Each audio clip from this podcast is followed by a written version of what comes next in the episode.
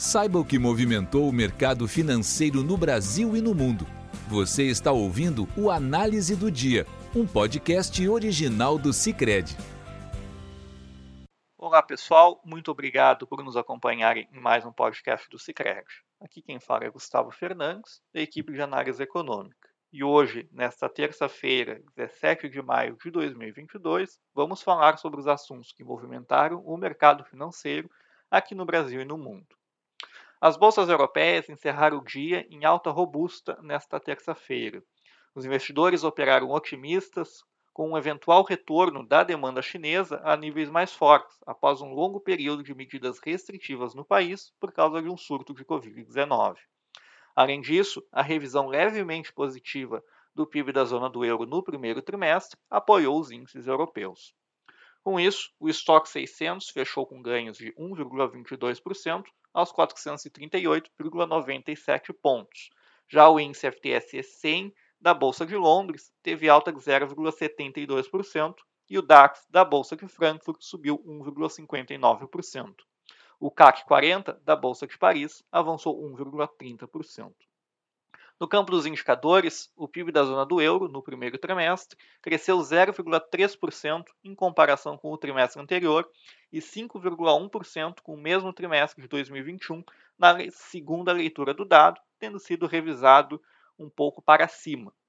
Na seara monetária, dirigentes do FED, o Banco Central dos Estados Unidos, reforçam a expectativa por um aperto monetário no país, enquanto nomes do Banco Central Europeu voltaram a defender o início da retirada gradual dos estímulos.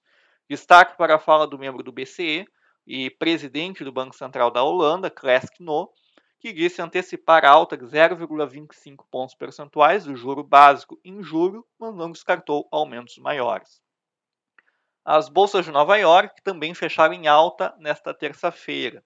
Indicadores da economia americana, divulgados nesta manhã, como a produção industrial e as vendas no varejo referentes ao mês de abril, deram tração aos índices de Wall Street no começo da manhã, à medida que investidores aguardavam comentários do presidente do Banco Central americano, Jerome Powell.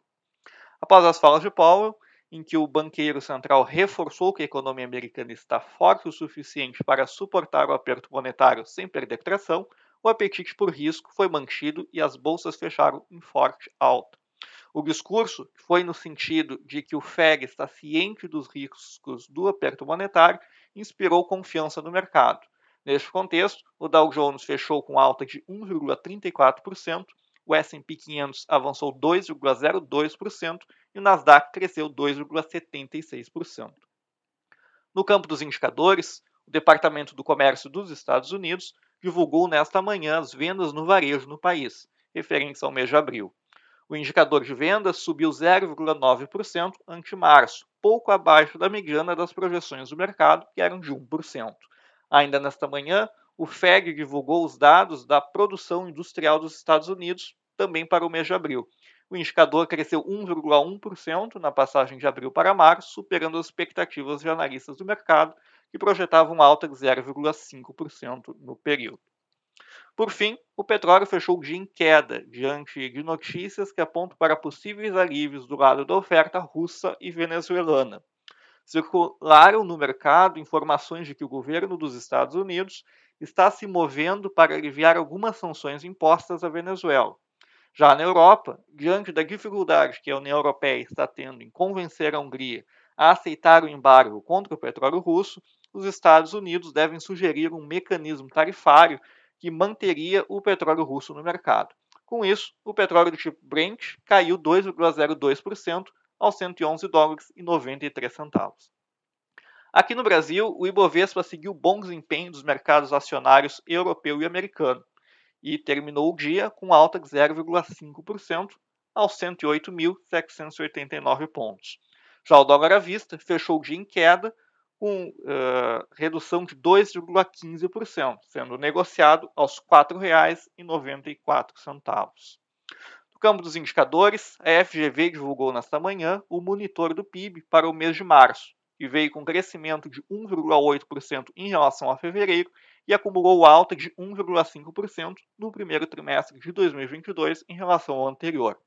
Destaque para o setor de serviços, que vem mantendo o movimento de recuperação, visto que foi fortemente impactado pela pandemia. Pela lógica da demanda, destaca-se o crescimento do consumo das famílias, que avançou 3,4% no primeiro trimestre de 2022, frente a igual período de 2021, com a forte alta dos serviços, em especial alojamento e alimentação. O forte crescimento, apoiado na recuperação da atividade pré-pandemia, reforça a nossa projeção para o crescimento do PIB no primeiro trimestre de 0,8% e de 1,1% para o agregado em 2022. Com isso, encerramos o nosso podcast de hoje. Obrigado por nos ouvirem e até amanhã. Você ouviu o Análise do Dia, um podcast original do Sicredi. Até a próxima!